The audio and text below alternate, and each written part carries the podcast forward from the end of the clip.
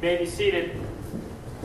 Well, happy two year anniversary, grace and peace. It's uh, been a pleasure to be pastor here of this church, to see it grow, see it change. One of the reasons why we started, one of the values of this church was to be a people who have humility on the journey, realizing that not one of us, single one of us, has all at the corner on truth, but rather we are to be people who are to be humble, realizing that we ain't got it together. That we're all needy. That we're all messed up. And so, what does that mean? That means that this should be a place where Republican and Democrat can eat at the same meal, worship the same Lord, because we don't have a corner on truth. We don't know exactly uh, what is the best common good, that we only see in part, then we can work together with others for the good of this world. And that's what we're to be about. Now we come into this story where Jonah, and it's the tail end of Jonah, everyone remembers the fish. Everyone remembers that Nineveh repents, but very few remember that it ends with Jonah sulking on the side of a mountain and God confronting him.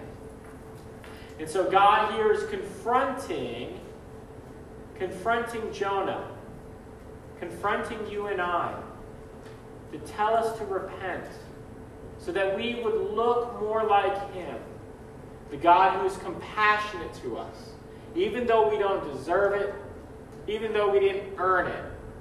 God has pity on those types of people. It reminds me, God's compassion reminds me a lot of this photograph called The Glorious Ruin. Uh, and can you put that up, the photograph? There we go. This here was taken by a gentleman in St. Louis as he was riding his bike home.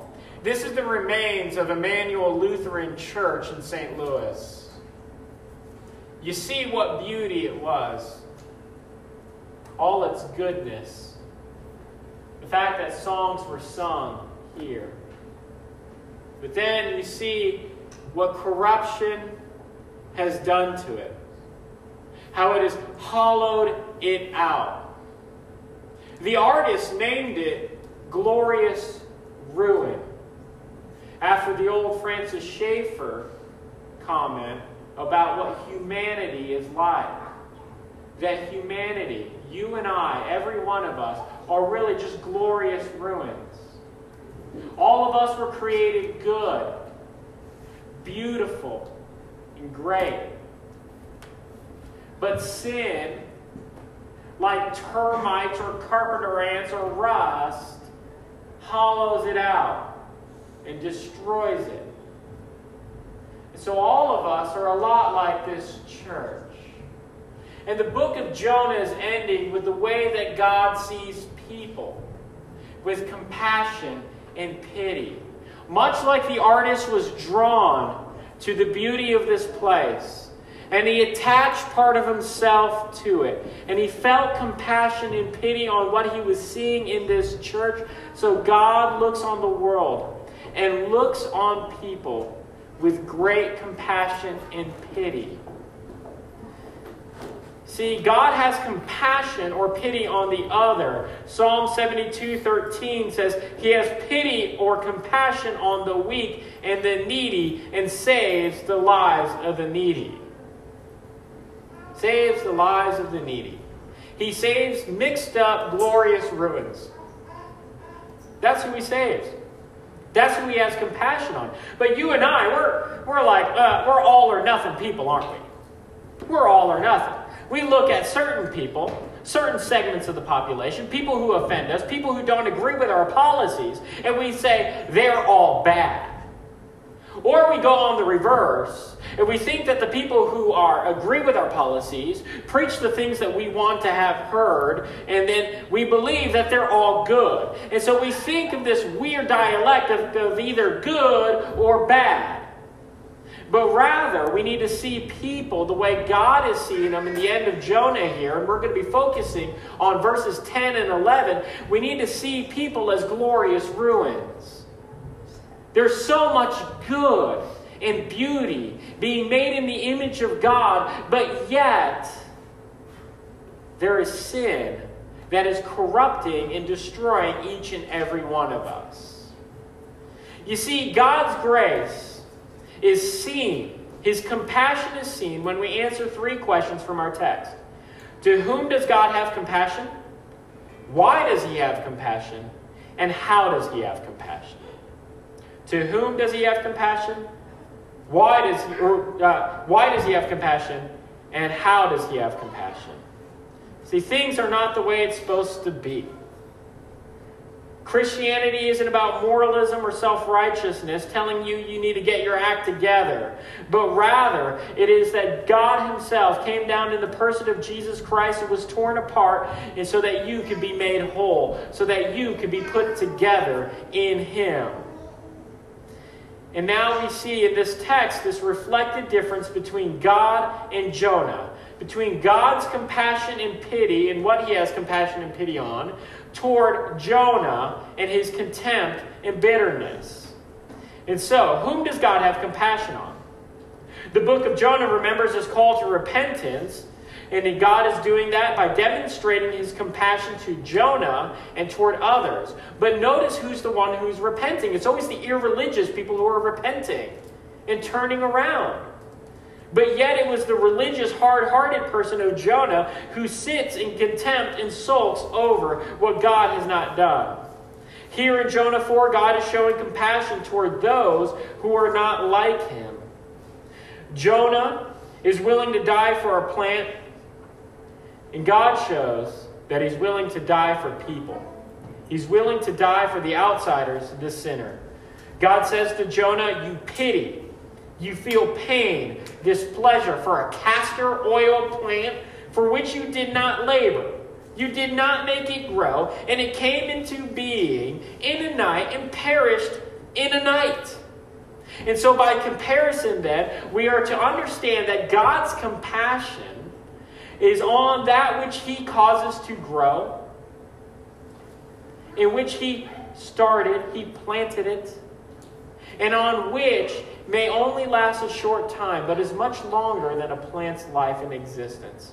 So God uses the plant and Jonah's pity and compassion for it as a literary device to compare to compare it to the way we have pity or compassion. Or maybe I should put it a different way. God's compassion is compared to our lack of compassion, our lack of pity, our contempt for people who are not like us. So he's trying to get at the heart. He's trying to get you and me. And he's trying to tell us that those little things that you hold contempt for against other people, those things are going to destroy you. Don't you see God's patience and pity and compassion? In Romans 1, it tells us, don't you know that it is God's kindness that it is meant to lead to repentance. And so, what is God? What is God pity? Who does he have compassion on? He says, that great city, Nineveh, with more than 120,000 people who do not know their right from their left and so much uh, cattle. It is to tell us this that God cares about all things. He cares about, as the little hymn says, all things bright and beautiful, all creatures great and small, all things wise and wonderful. To us, God that made them all. How much then does he love his image bearers? It says in Psalm 139, the prayer, it says, You knit me in my mother's womb. God cares for the littlest from the beginning. 1 Corinthians 3, it tells us that though one may plant and one may water, it is God who causes the growth. Psalm 127 says, It is in vain you rise and you go to bed. It is only because God makes effective your work. That is why it happens. Psalm 8 asks, Oh, what, oh man, what is man that you are mindful of him? The Son of Man, that you care for him. Psalm 103 says he knows our frame, that we are merely dust. God cares, and he's active in all of his creation. So he attaches himself. he feels pain with his creation. He has compassion on it.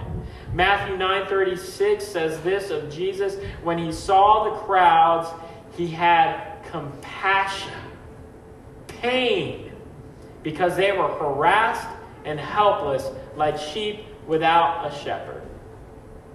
But God doesn't just cast people away. He doesn't just say, get out of here because they are messed up. He doesn't even say it to God's people. Jonah, he, he draws Jonah in. He asks questions of Jonah. He's trying to show Jonah how messed up Jonah actually is. And so it's a lot like Hosea 11:8, where God pleads with his people and he says, How can I give you up? God has a deep love, a love that brings him to pain. God has compassion and attachment toward all his creatures, especially people. Abraham Kuyper says there is not a square inch in all of creation in which God does not declare mine. Notice God pities Nineveh, a place, and its people, and all its products, including its culture. And he calls it a great city. And so, what does all of redemption look like?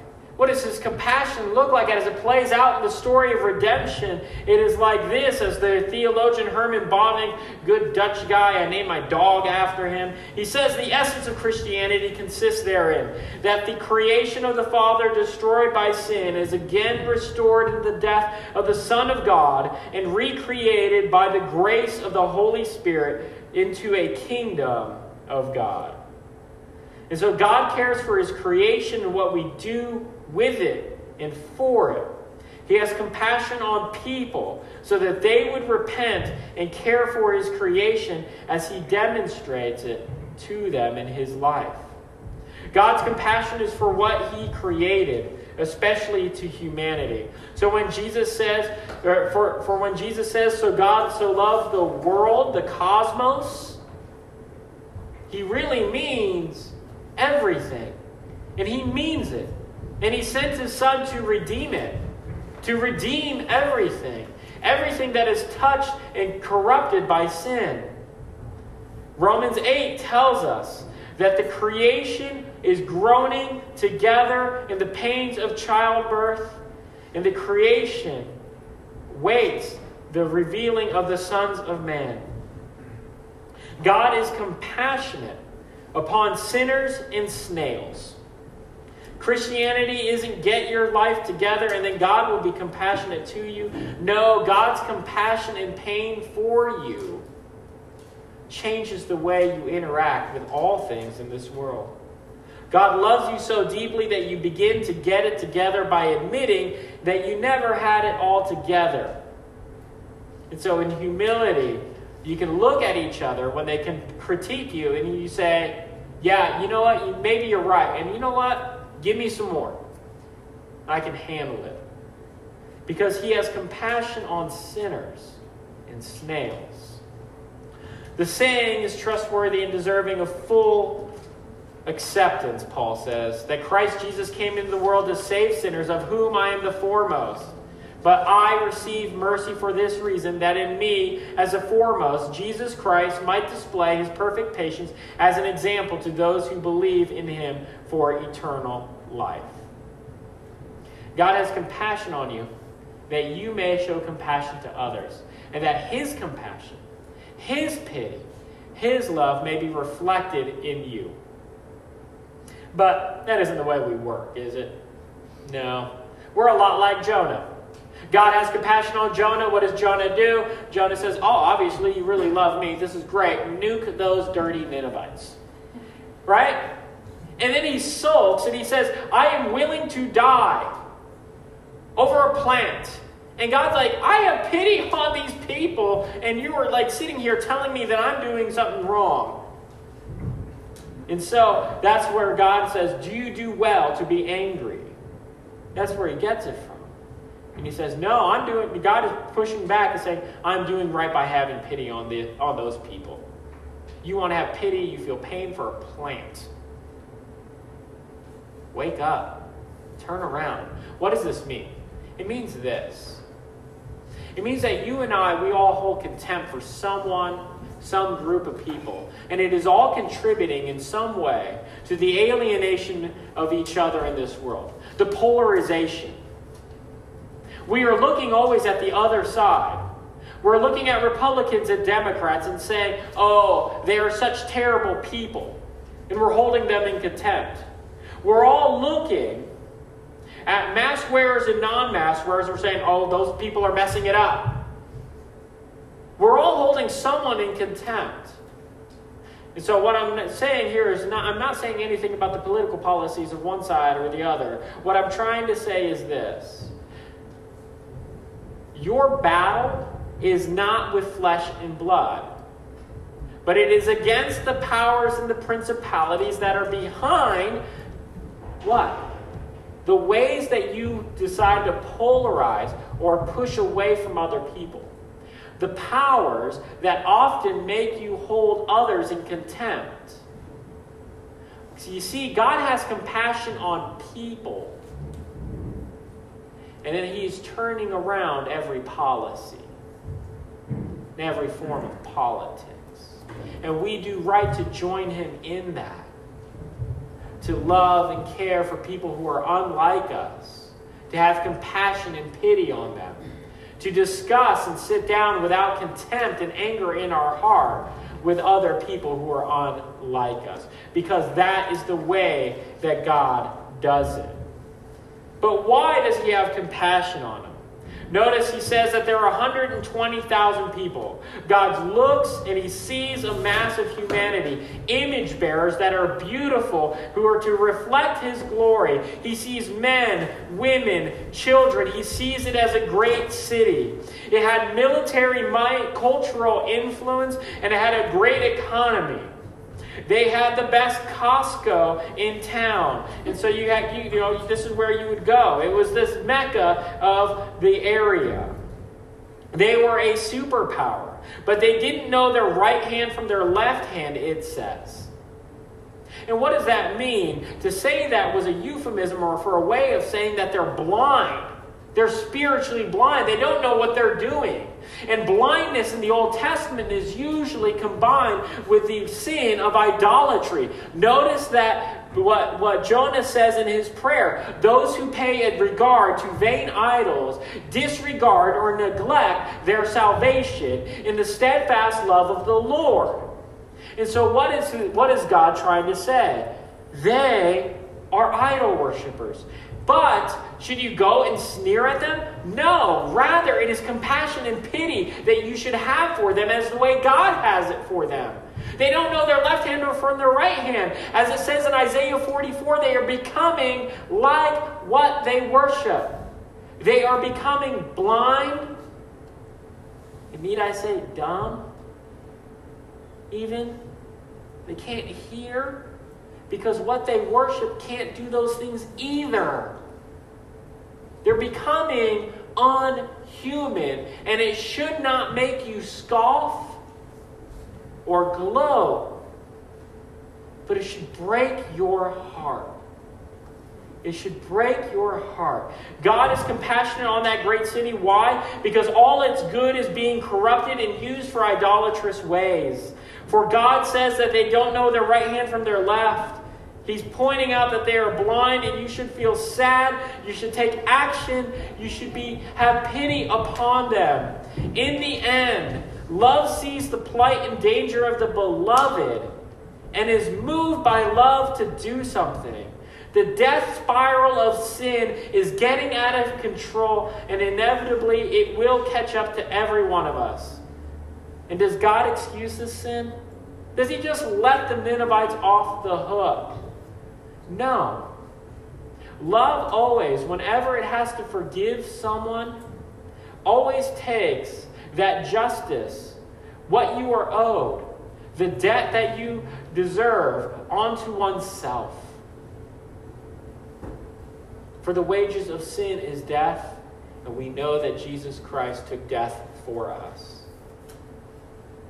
And so God has compassion because they are blind, they are lost, and He loves them.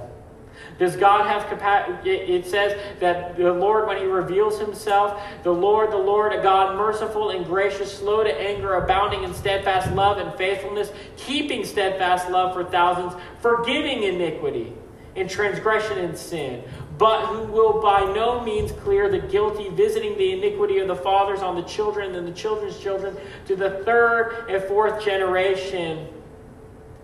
He is faithful and compassionate but he doesn't clear the guilty.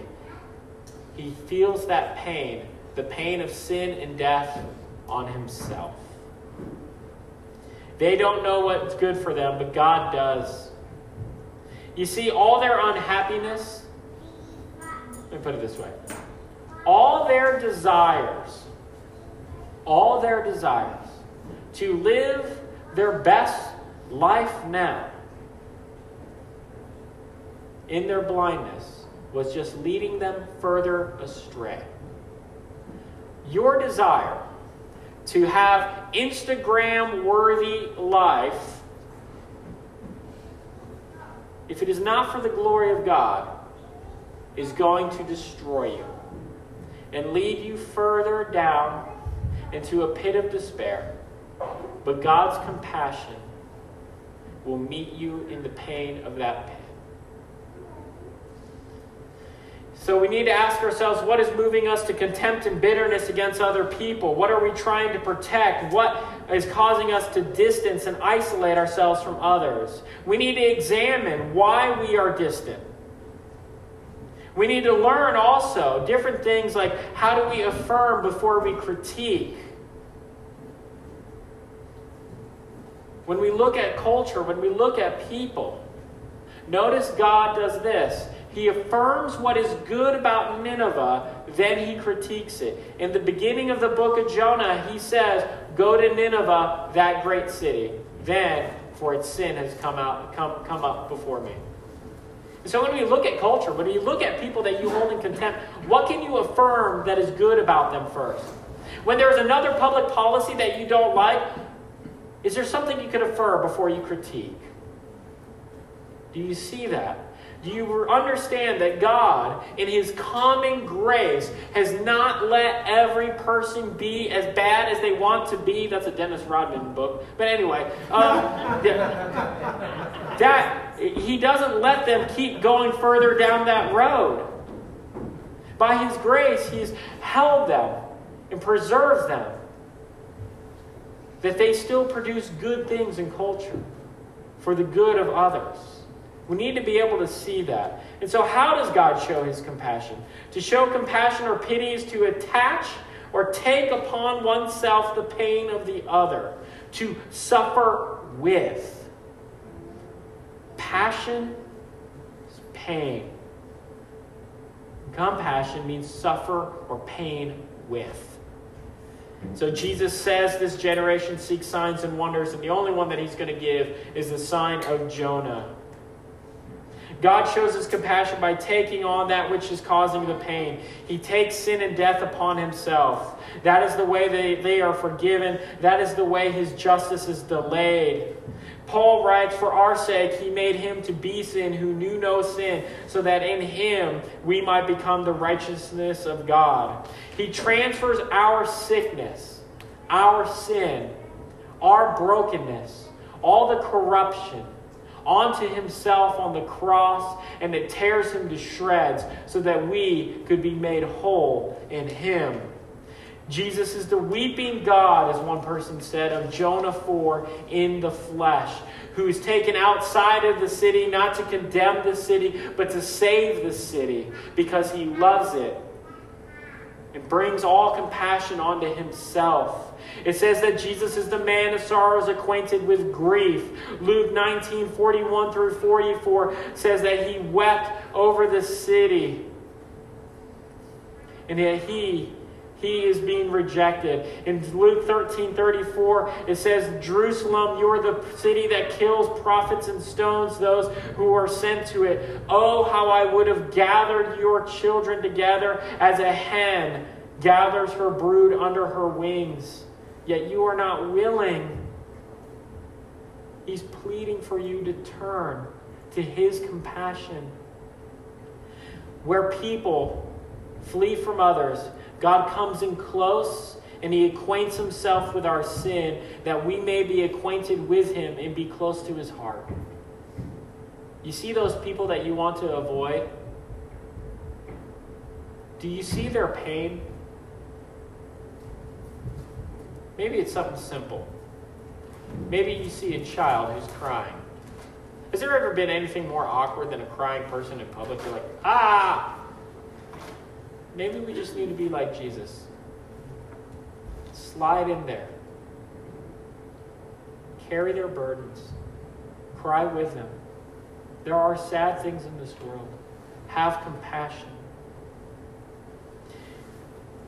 See, Christianity is one that where there are difficult things happening, by compassion, we take it with them. We move in to the places that people should move out. And we show a different way of being in the world. Most people at the sight of Vinicio Riva, you can put his photo up, would turn and run away. He's often lonely. Most see him as a spectacle, cursed by God. He has a painful disease called neurofibromatosis type 1, which causes painful tumors and sores to grow uncontrollably all over his body. He's looking for compassion, looking for pity, all his life living lonely and hurting.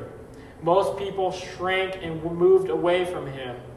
While in St. Peter's Square one day in the Vatican, he just wanted to see the Pope. And as the crowd began to press onto Pope Francis that day, Vinicio Riva was clearly visible because others that pressed toward the Pope avoided Riva. But the Pope saw him, moved with pity and compassion. You can show the next photo. And went and in and hugged him, hugged him, prayed for him. And that reflects God's love in Jesus. God sees us alone in our sin.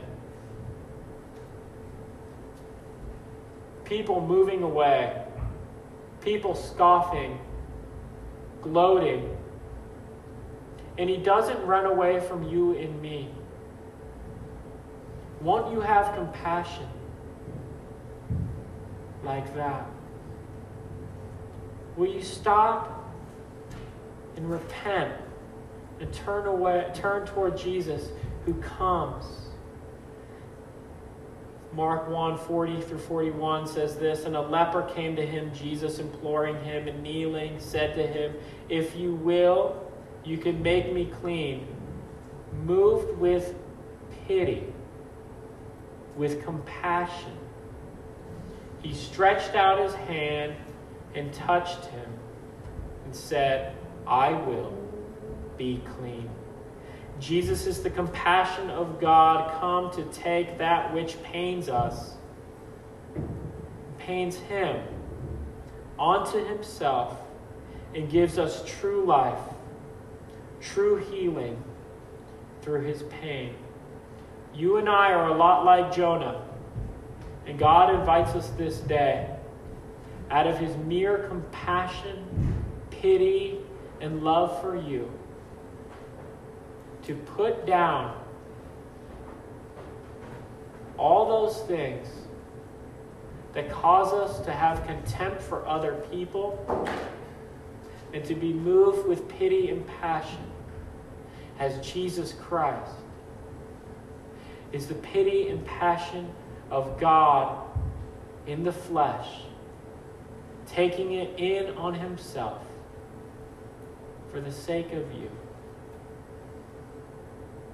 will you not have compassion on that city and on others?